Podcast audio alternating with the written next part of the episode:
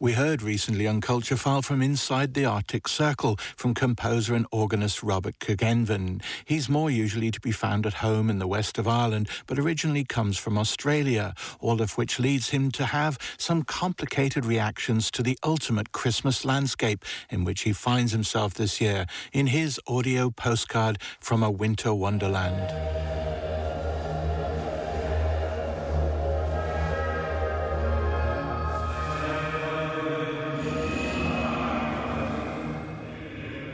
When I was about eight, growing up in Australia in the early 80s, around the same time I was starting to learn to play music on an Electone organ, a Bing Crosby cassette with Walking in a Winter Wonderland would often accompany family trips at Christmas to visit the grandparents.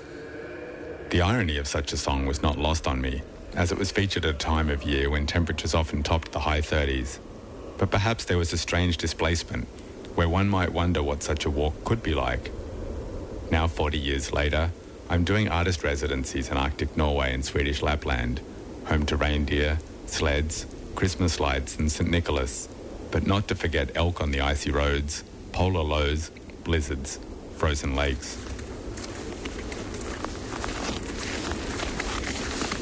I'm interested how the Scandinavian and Nordic imagery, or its sweeping landscape and weather, has pervaded our imaginary around the world that is our subarctic, tropical, equatorial, pan-European imaginary, to become the hallmark card, stereotypical Christmas landscape.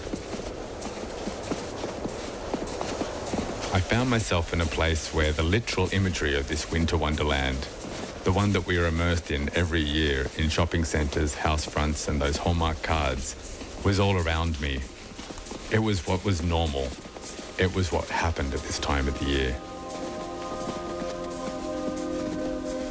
In Swedish Lapland, I was struck by the stillness, lack of wind, the shape of the trees, heavy with clumps of snow resting upon them and staying for days. This shape we're familiar with is the typical Tannenbaum, their stacked triangles seen as the representation of Christmas in Australia when the weather was the opposite, hot, humid. These snowdrifts are everywhere, the pervasive whiteness smoothing the landscape. Christmas lights stand out against this ever present whiteness as the darkness, early sunset, lack of light, brings long nights and blink and you missed it short days. Here in northern Sweden, there's reindeer, sleds with young and old getting around on them, and the snow is dotted with red houses, which helps find them in the white landscape. Amongst this, a lot of time has been spent in Lutheran churches, recording pipe organs, the indoor quietude against times of minus 20 degrees, whilst outside was the twinkle of long frozen snow, sparkling in the torchlight, streetlight, and car headlights, feeling like a glittering road leading into the darkness.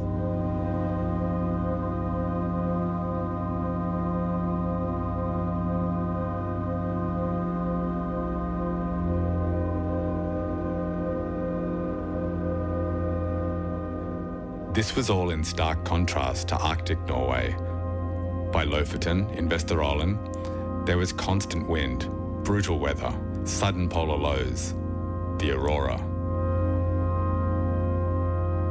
Nightly displays of the aurora, seen without the familiar long exposure photographs, collapsing 75 frames into just the one that we see as the photo, it became a quiet, breath-catching spectacle. Ribbons of colour unfurling across the sky, greens and whites through to purple and reds, Seeing the photons released by the impact of particles from a coronal mass ejection, solar weather colliding with the ionosphere 90 to 150 kilometres across the planet.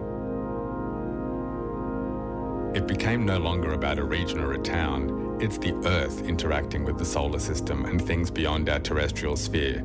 These are the Christmas lights everyone wants to see and capture, their mercurial nature appearing at a time of their choosing, but lighting up the sky in a way that is strange and unexpected.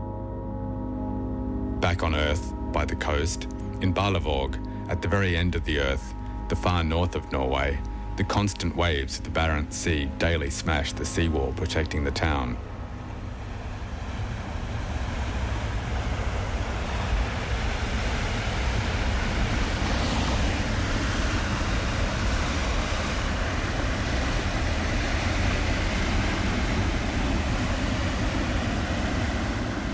Just south and inland in Karasjok, home to the Sami Parliament, and its members gathered in traditional clothing to debate Sami policy. Their bright clothes against the stark white snow, while along the rural roads outside the town, reindeer skins dry on the side of houses, freshly slaughtered by Sami people, tinges of blood on the pelts where the necks once had been, a continuation of traditional ways amongst the indigenous people of the north. Across the locations of my series of artist residencies in Arctic Norway and Swedish Lapland, the projection of the Santa myth, the popularisation of these many forms of its narrative and imagery, does it find its basis in the immigration of Norwegians to the US from the 1600s onwards, reproducing images of their homelands? Not really. The adoption in Germany, transferred to other countries, fed back through the English adoption, seems to have led us to a simulacra, something that always already existed, where a projected reality happens to loop back over and exist as a manifest reality in the still, white, snowy expanse of the Scandinavian and Norwegian winter wonderland, just like Bing would sing about on that tape in the car, his words from all those years ago echoing into this white, broad, and now archetypical Christmas landscape, all ready to walk in. Robert Curgenven there, wandering in a winter wonderland. And tomorrow, Eve B. Golden will be here on Culture File with an end of year thought, maybe two.